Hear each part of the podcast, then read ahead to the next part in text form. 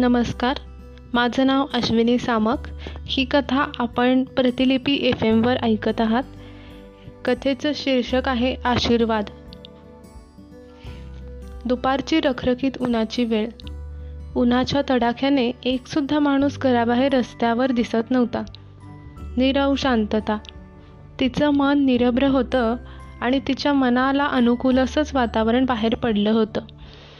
म्हणजे तिचं मन जसं निरभ्र होतं तसंच आभाळही अगदी स्वच्छ निरभ्र दिसत होतं. मनात अनेक विचारांना पालवी फुटत होती. त्याचवेळी तिला खिडकीतून हिरव्याघर चाफ्याचं झाड दिसलं. झाड चाफ्याच्या फुलांनी अगदी गच्च भरून गेलं होतं.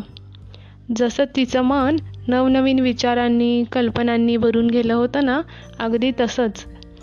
चाफ्याच्या सुगंधाने तिचं मन भरून गेलं. तेवढ्यात अचानक तिला झाडावर पोपटाचं छोटंसं पिल्लू दिसलं.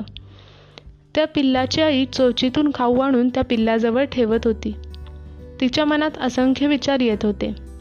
आता थोडेच दिवसात हे पिल्लू उडायला शिकेल आणि त्याचा कोणताच भार त्याच्या आईवर राहणार नाही. हळूहळू ते उडायला शिकेल. कदाचित शिकताना त्याच्याकडून काही चुका होतीलही. ते पडेल धडपडेल पण उडायला नक्कीच शिकेल. किती सरळसोट आयुष्य असतं ना या पक्ष्यांचं? कोणतेच दडपण नाही कोणाच्या उपकाराचे ऋण नाही त्याला हवं तसं तो जीवन जगू शकतो. माणसाचं मा मात्र अगदी उलट आहे. तो जन्माला आल्यापासून समाजाचे काहीतरी देणं लागत असतो. तो जन्माला आल्यावर येताना अनेक नात्यांचा गोतावळा मुठीतच घेऊन येतो. पहिला आशीर्वाद मिळतो खूप मोठा हो खूप शिक बाळ थोडं मोठं झालं की शिक्षण सुरू होताच दुसरा आशीर्वाद मिळतो. चांगले मार्क मिळू दे. आणि बाळ उत्तम गुणांनी वरच्या वर्गात जातच. स्पर्धा परीक्षा आणि सगळ्या यत्ता चढत बाळ मोठं होतं. खरी परीक्षा दहावीनंतर सुरू होते. त्यानंतर चांगलं कॉलेज डिग्री मिळण्यासाठी त्याची धडपड सुरू होते. लगेच तिसरा आशीर्वाद मिळतोच. उत्तम गुणांनी डिग्री मिळव. बाळाला आता कळून चुकतं की आपलं आयुष्य हे समाजाचं काहीतरी देणं लागतं. आपल्या आयुष्यातील प्रश्न हे समाजाचं पण प्रश्न बनू लागलेत. त्यामुळं उच्च शिक्षणानंतर विविध सल्ले उपदेश मिळू लागतात. चौथा आशीर्वाद त्यावेळी तयारच असतो. चांगली नोकरी मिळू दे. नोकरीनंतरही अशा अनेक आशीर्वादांची रांग माणसाच्या आयुष्यात असतेच. अर्थात हे आशीर्वादच त्याला पुढच्या वैयक्तिक आयुष्यासाठी फार उपयोगी पडतात.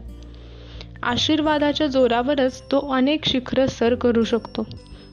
आयुष्यात साथ देणाऱ्या सहकार्य करणाऱ्या लोकांचं महत्त्व आता तिच्या चांगलंच लक्षात आलं होतं.